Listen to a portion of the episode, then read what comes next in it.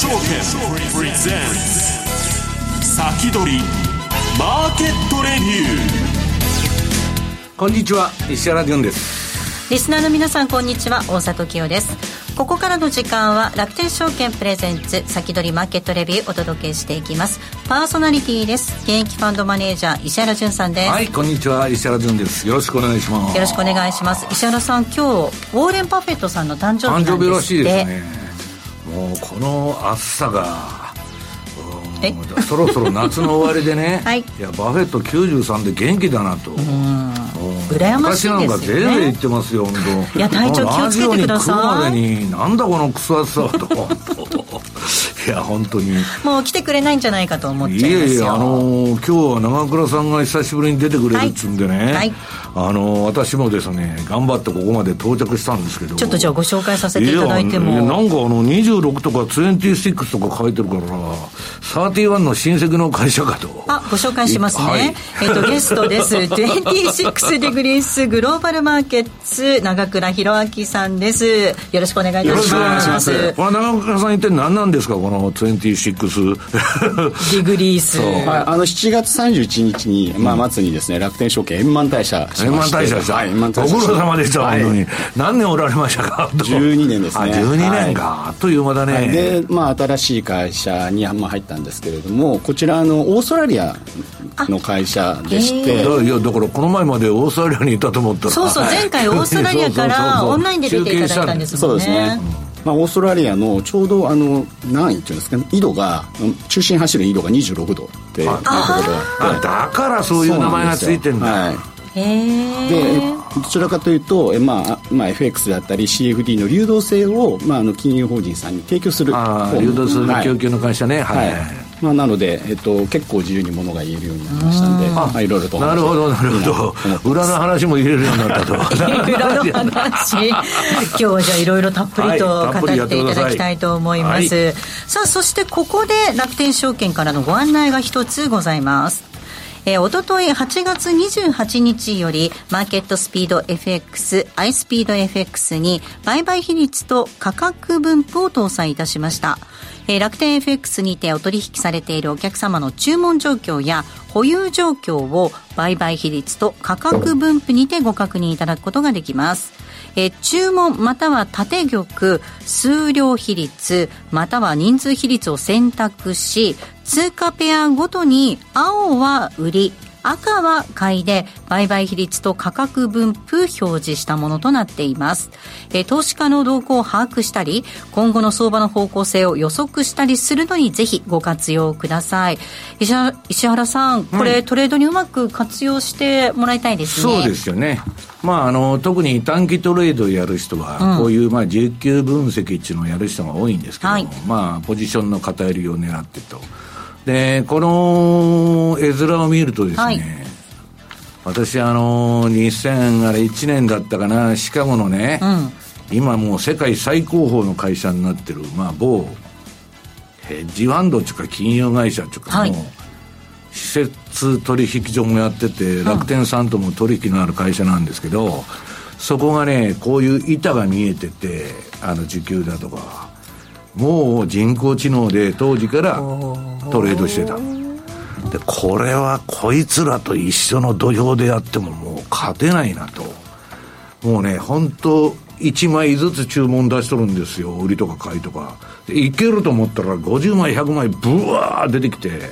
それで市場が何やっつってわーっと買いに来るでしょ例えば。したらそこでバーンって売りぶつけるんですよ。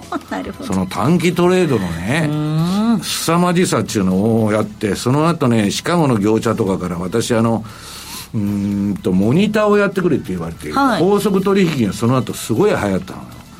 もう長久さん値が値段がわからない。そうですね。ぐるぐるぐるぐるルーレットみたいになってて今いくらなんだと、まあ、そういうねえー、ことをちょっと今この絵を見てパッと思い出したんですけどね。はい。ダイナミズムですね。相場のね。なお売買比率価格分布は楽天 FX でお取引をされているお客様の注文や保有しているポジション状況を集計し売りと買いを数量または人数の比率で表しています。これ今 YouTube のチャット欄にもコメントいただいています。これいいねとかいうふうにコメントいただいています。ありがとうございます。え本サービスの情報内容はその内容を保証するものではございません。これらの情報によって生じたいかなる損害につきましても、当社は一切の責任を負うものではございません。また本サービスは情報提供を目的としており、投資に関する最終決定はお客様ご自身の判断でなさる、えー、なさるようにお願いいたします。えー、ここまで楽天証券のご案内お届けいたしました。さあ、この番組は YouTube ライブでも同時に配信をしています。動画の配信についてはラジオ日経番組サイトからご覧いただきます。また番組のホームページからは随時質問など受け付けています。番組宛てメール送信フォームからお願いいたします。えそれでは進めていきましょう。この番組は楽天証券の提供でお送りします。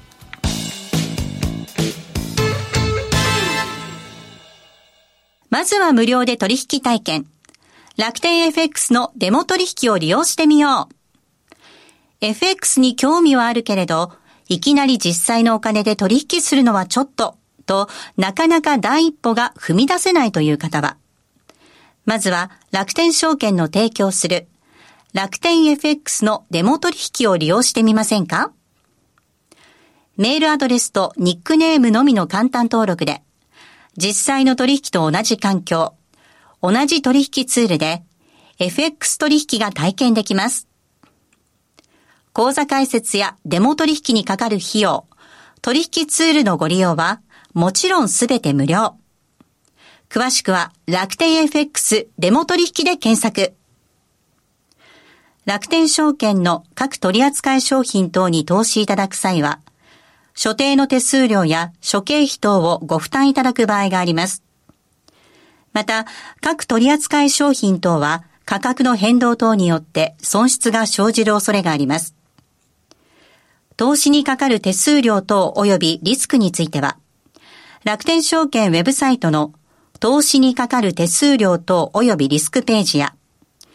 契約締結前交付書面等をよくお読みになり、内容について十分にご理解ください。金融商品取引業者関東財務局長、金賞第195号、楽天証券株式会社。ウィークリーマーケットレビュー。さあではここからは26ディグリースグローバルマーケッツ長倉博明さんにお話を伺います。さあ長倉さん、昨日ドル円なんですが147円タッチした後大きく下げる動きとなったというところですかね。はい為替、まあ、ドル円も含めてですねもうもう金利の動向をずっともう見てるっていうような感じなので、うん、まあ、それで、えー、っとまあ、一つの経済指標が出るとだから悪いニュースでより喜んでやったと。そうですね。もうあの金利上げ終わりやと。そうですね、まあ、どちどちらかというと、まあ、ジャクソンホールも、えー、っと終わった後にですねパウエルさんとかどちらかというと若干タカ派的な発言してたんで。タカ派なんだけどまあそれ市場ねえっと、あんまり油断、油断ちゅうか、あの、もう、あの、利下げやみたいな感じにならないように一応言っとるだけで、そうですね。はい、ちょっと心の奥底ではね、もうそろそろやめようかみたいな雰囲気でしょ？そうですね。うん、まあ、あの、数字を見ながら、うん、えー、あの、考えていくっていうような。まあ、データ次第値で言っといたら間違いないからね。ねうん、なので、ちょっとデータに敏感に今なってるっていうなるほどですよね。なるほど。そっかそっか、データに敏感になってる。はい、それであれ、大きく動いちゃったっていうところですね。まあ、ちょっと動か動か動いてなかったので、でね、まあ、ちょっと売り場も買い場も探してたって、あのゴールドがなんだ、1グラム1万円になったりね、ねガソリンがボンボン上がって、はい、一体どうなってるんだと、実物上田さん、あのあれですよ、ジャクソンホール行って、まだ物価は上げ足りないって言ってるわけですよ、あれね、どうなってるんですか、中倉さん、本当。あれ、本当どうなってるんですかね、あのこれだけガソリン上がってるのに、ガソリンから、何から、ラーメンから全部上がってますよ。ですよね。あのさすがに日本も上がってるじゃないですか、中倉さん、オーストラリアであれだけのこう物価高経験してきて、東京の状況ってどんな感じですか、肌身に感じいや東京も意外と高くなってるというか、あの実はステルスよく言われてるインフレだなっていうような感じですね、うん、コンビニのね、なんかお菓子の袋とか、はい、なんかスカスカだなみたいな、それもそうだし、要するにね、あんなもん計算式変えたら、インフレにもデフレにもできるんですよ。うんで、物価指標を下げようと思ったら、テレビとかね、もう陳腐化する商品ばっかパソコンとか、うん、入れてたらどんどん物価下がっていくじゃん。だから何をあれ、えー、見るかによって違うけど、大体に、どこの国も、今、公式の大本営発表ね、うん、国が発表しとる数字の倍が、正しいインフレ率だって言われてるわけですよ。うん、そうですよね。だからまあ、アメリカよりね、なんだかんだ言って中倉さん高いんだから、日本のが CPI。そうですよね。まあ、ここに来てなんか基調的インフレとか、な何今頃言ってんのみたいな感じですよね。まあ、でもあの賃金もうちょっと上がって、で、もうちょっとこう、なんていうのかな、需要がこう高まれば、はい、本当にね、いやだから、利上げもしないから賃金も上がらないんですよ。そうなんですよね。それ30年間やってきたんだから、本当。まあ、ドル円もねあの、うん、ドル高傾向が続いているという状況にあります動きいかがでしょうか？はいまあ、のドル円ですね、うん、あの本当に147円ワンタッチして、はい、まあ、その後急落して、うん、でまた146円に戻ってきてるというところなんで、まあ今、今のところはここら辺が心地いいのかなっていうようなところで、うん、まあ、上に行くのか下に行くのかっていうようなところですが、まあ、今の、えーまあ、146円真ん中ぐらいからでいくと、まあ、あの個人的にはあのこうチャート見るとですね、はい、えーと、上から引いてきてる、まあ、トレンドラインですね。あと、まあ、あのペナントのところ抜けてるんで、まあ、あの、上捉えかなっていうふうには思っていますと。上ですよね。はい。ただ、150円近くなってくると、おそらく口先介入から始まって、まあ、150円超えると実弾。まあ、実弾入れるだろう、ね、入れるんじゃないのかなっていうふうには見ています。で、あの、このペナント超えてって、で、今、こう、ちっちゃく、えっと、上値、まあ、146円50ぐらいのところで、こうちょっと揉んでるんですけれど、うん、まあ、それが、えっ、ー、と、次のですね、ページの1時間足のところですね。はい、で、これ月曜日に、えっ、ー、と、取っているチャートなので、あの、昨日の上下は、えっ、ー、と、見れてないんですけれど、うん、まあ、あの、1時間足で見ると、まあ、小さい、えー、トリプルトップっていうか、まあ、出てるんで、うん、まあ、ここも上上抜けしてるんで、まあ、ってあればですね、まあ、雇用統計とか、アメリカの雇用統計とかありますけれど、うん、まあ、それの結果次第ではもう一回、あの上、うん、トライかなまあ、普通はだからこれ、レンジブレイクだから、買いなんだけど、うん、まあ、長倉さん言ったように、介入警戒があるからね、恐る恐る、ボラテリティが上がらないように攻めていかないと、1円とか2円とか飛ぶと、まあ、介入されるかもわからんみたいなね。そうですね。うんというところで今見てます、まあだけど今度ね、はい、市場の、まあ向こうのマーケットではもう150超えたらやるんじゃないけど、それまではね、入らないだろうみたいな話になってんだよね。そうでしょうね。うん、なんかレンジ上がってません？その介入するって。だからこの前は145ぐらいから入れて、152円まで持ってかれて、はい、もうそこからなんだっけ、あれ20円ぐらい円高になったの？介入して、これでもかっちゅうぐらい、まあ入れたんだけど、結局ね、介入の目的が日本のゼロ金利死守なんですよ。うん、本当に。なんで上田さんあんなわけのわからんことをずっと言っとるかって言ったら、うん、アメリカから上げてくれるなというその意を受けてやってるだけだから、だから、それに合うような文言を探してこないといけない。うん、非常に苦しい苦しい、ね、言い方になっちゃう。はい、いや誰がどう考えてもね、日本の物価上がってないなんて あの、おかしいじゃないですよね、誰もね。うん、肌みんな感じてると思います。だから、あの、面白いこと言ってた、あの、エミンさんが面白いこと言っとるんだけど、これはね、ドル円中通貨でなくて、上田コインなんだよ。上田コインですよ。だから世界で特殊なね、あのトルコですら大幅ね、利上げしてるのに、うん、ね、上田コインだけが、えー、大量、えー、なんだ、大規模緩和と、マイナス金利をいまだに続けてると。なガソリンがね、まあ250円とか、ラーメンが2000円超えてきたらちょっと考えようかというノリなんですよ。うん、うんだけど、それはまあ、東大の渡辺教授とかおかしいやないか、はいはい、朝からも言われたんだけど、うん、おかしいんじゃなくて、向いとる方向が違うわけですよ。ね。海の向こう側を見ながら、金融政策をやってるから、こういう変なことになっちゃうということですね。うん、そうですね。まあ、なので一旦まあウェイトラインあるかなと思っていますと、まあ、ただあのイールドカーブあコントロール、もうちょっと修正入ってるんで、まだ今0.10年債0.6ぐらいですけど、まあ1%近づいたら、いや、それもね、はい、倉さん、その、0.5 から1のバンドにするっつって変えたわけでしょ。はい、何のためにやったのか知らないけど、だって0.5以下で推移してたのに。はい、やったら、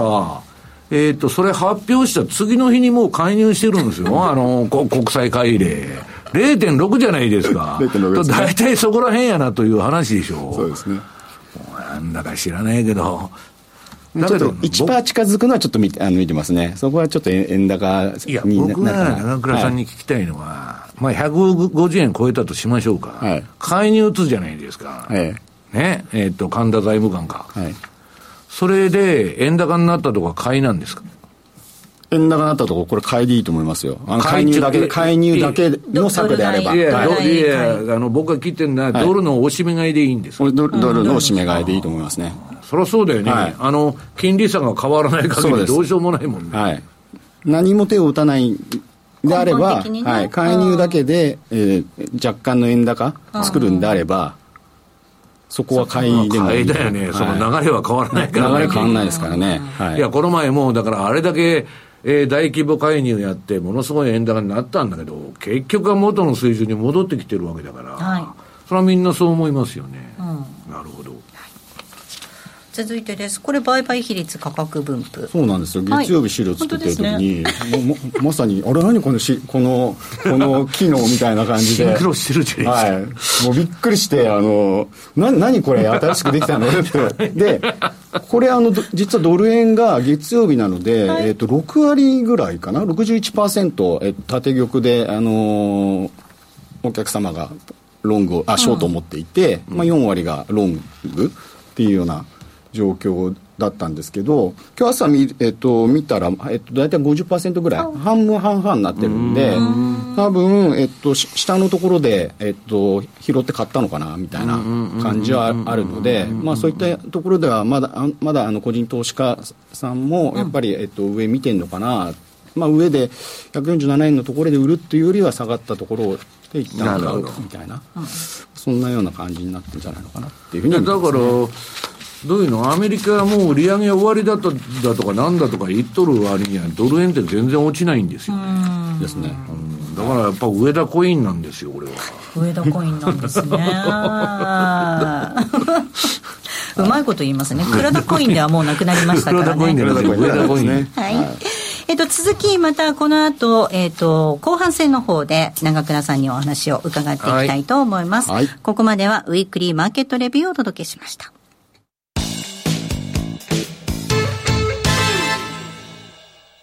まずは無料で取引体験。楽天 FX のデモ取引を利用してみよう。FX に興味はあるけれど、いきなり実際のお金で取引するのはちょっと、と、なかなか第一歩が踏み出せないという方は、まずは楽天証券の提供する楽天 FX のデモ取引を利用してみませんか？メールアドレスとニックネームのみの簡単登録で、実際の取引と同じ環境、同じ取引ツールで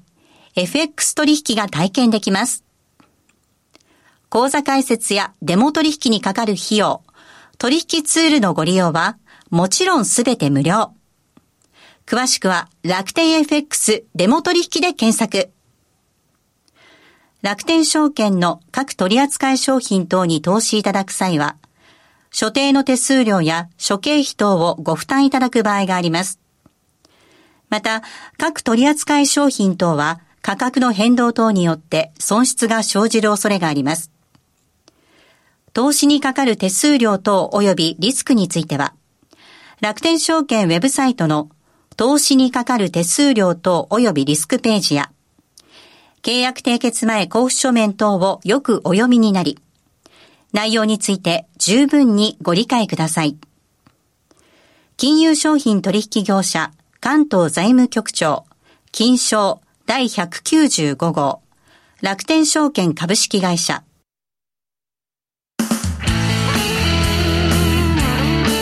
先取りマーケットレビューささあではここからは、現役ファンドマネージャー石原淳さんにこれからの相場の肝について伺います。はいはい、まあ、相場の話に入る前に、えー、っと、今週の土曜日、はい、えー、っと、これ資料2ページですね。うんえー、っと、ヒロピーがなんかあの、夏フェスをね、はい、FX トレーダーの夏フェスっていうのをやると。2023、ねはい、FX 戦略会議です。で、これはね、えっと、まあ、いろんな人が出るんだけど、楽天証券さんと、えー、楽天ウォレットさんが、まあ、講演して、えー、スポンサードについてくださってるんですけど、はい、私はなんかヒロピーと、はい、えー、っと、一番最後の方で、えー、対談して、その後なんか全員でまた、えっ、ー、と、ディスカッションするみたいな話なんだけど。すごい豪華。まあ割とね、気楽な、はい、この前もヒロピーと松田さんとやったんだけど、まあ結構本音の、えぐいセグセミナーになったということで、まああの、ぜひね、えっと、これ有料なんですよね。はい、有料セミナーなんですけど、えー、6000円か、これ。はい、えー、PTX で購入する感じですね。はい、あの、この URL 叩いてもらうと参加できるんで、うんえー、っと、最後のお願いに参ります。最後の、なんか選挙戦みたいじゃないですか。うん、そうそうあの、今週のもう、土曜日なんで、えー、皆さん興味のある人は、東京近辺の方はぜひご参加くださいということでございます。はい。FX トレーダー夏フェス 2023FX 戦略会議です。はいで、あとこれ、まあ2ページ、これもちょっとまあ宣伝になって申し訳ないんですけど、これ昨日公開された、はい、えっ、と、大沢さんと一緒にやりましてですね、アメリカ帝国の終わりの始まりと。はい、まあ今はね、私もドル買いやっとるんですよ。上田コイン買いとかね。えっと、いろんなドル買いをやっとるんだけど、ドル円に関しては。えっとね、まあちょっとこれ長いタームの、うん、ぼやっとした話をしたんですけど、えー、っと、いずれね、このドルは、えー、まあ近いうちにピーク打ってどっかで、うん、もう利下げに行くって言っとるんだから、えー、っとね、実物資産が今、ドル高でめった打ちになってんだけど、えー、貴金属だとかですね、えー、まあコモディティとか穀物とか全部あれなんだけど、それがちょっとね、えー、ドル安とコモディティ高みたいなことになるんじゃないかと。で、その横にバンカメの資料が出てるの、これ非常に重要な資料なんだけど、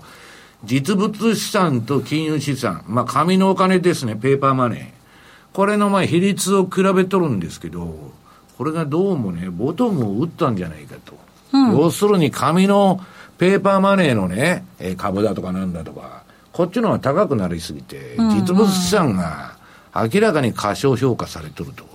で、まあ、歴史的に見てもものすごいね、株とかのペーパーマネーに比べると、えー、ものすごく、うん、安い。うん、で、それは非価感の問題ですよ。これ今だから、えー、っと、大きな流れはね、えー、紙の時代から、今まではペーパーマネーだったんだけど、うん、えー、物の時代にね、徐々に、まあ、ブリックスプラスのね、会議見てても、まあ、ブリックスの11カ国だけでね、今度の、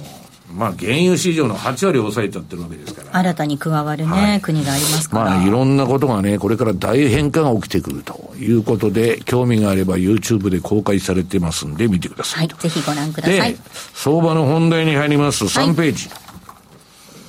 これはまあ、あの、長倉さんが言ってるようにですね、えー、っと、これ、10年国債のアメリカのこれ、週足なんだけど、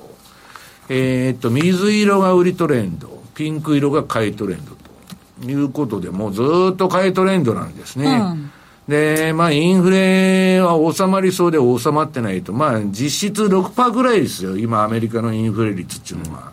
で、3%で計算すると、まあ、いろんな分析してね、えー、まあ、アナリストがいろいろ出してんだけど、そんなもん3%なわけないんで、うん、計算式をね、90年の、えー、当局が出している計算式に入れるともう6%は軽くあるんで、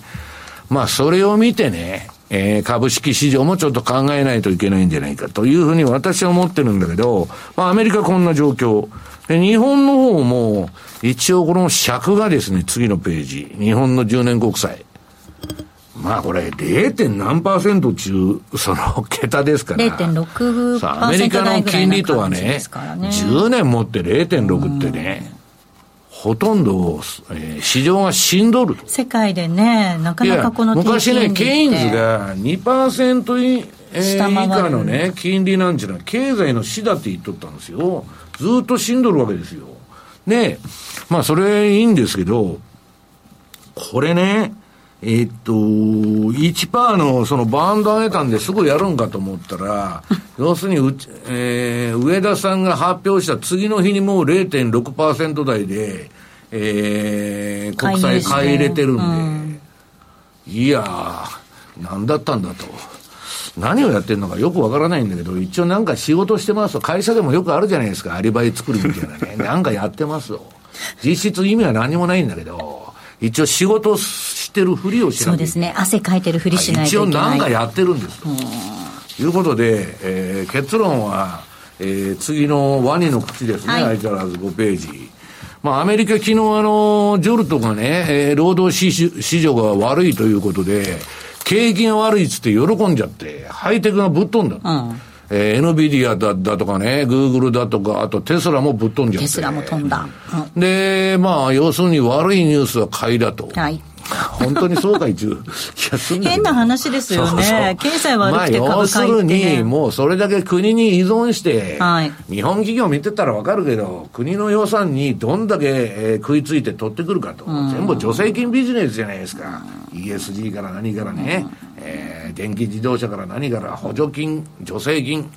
それで食っていくこと。で、どこもね、G7 の国みんなあの、G、GDP の半分が、えー、そういう、あの、補助金とか助成金のね、うん、国のばらまき金の、えー、GDP になってるんで、はい、まあ、それは致し方ないと。だけど、そんなことでイノベーションが起こるんかいと。いう話ですよね、うん、イノベーションなくして企業の成長なんてないですよ。はいだから、こんなね、国からばらまいた金にたかってるだけって、それ社会主義の中国だとかね、えー、旧ソ連がやっとった中央経済計画。まあ、半分はそうなってるというノリです。うん、で、この金利差があったら、次にドル円ですね。はい。えー、これはまあ、わ、私、まあ、二つ順張りシグナルがあって、マーケットナビゲーターの方、まあ、ちょっと鈍感に反応する方なんですけどね。えー、っと、これも、えー、もう、ずっと、ここに来て、ピンク色でずっと続いてるでしょ、うん、で、金利差から言ったらね、152円の51銭、この ATR バンドの一番上ぐらいまで行っておかしくないんだけど、はい、介入警戒があるんで、うん、いかないっちゅうだけの相場になってると。いうことでですね、まあ、上田コインの将来は、えー、どうなるのかということをですね、また延長戦の方で取り上げたいと思うんだけど、その、えー、っと、7ページ。はい。まあこれ147円台に先ほどから話題になったら言っちゃったと。うん、まあ当たり前だろうっていう気がするんだけど、えー、その次ですね、えー、っと、日銀が物価はまだ上げ足りないんだって。だから緩和やめないんだと。あ、もう時間ですね。はい。うんでも本当に買い控えなんていう話にもなってこの,、まあガソリン代のことも含めてね、延長戦でまたやりたいと思います。はい。続きは延長戦 YouTube ライブでお話伺っていきます、えー、来週なんですが楽天証券経済研究所加藤義和さんゲストにお迎えする予定となっております。来週もご期待ください、えー、それではリスナーの皆さんまた来週。この後は YouTube ライブでの延長配信となります。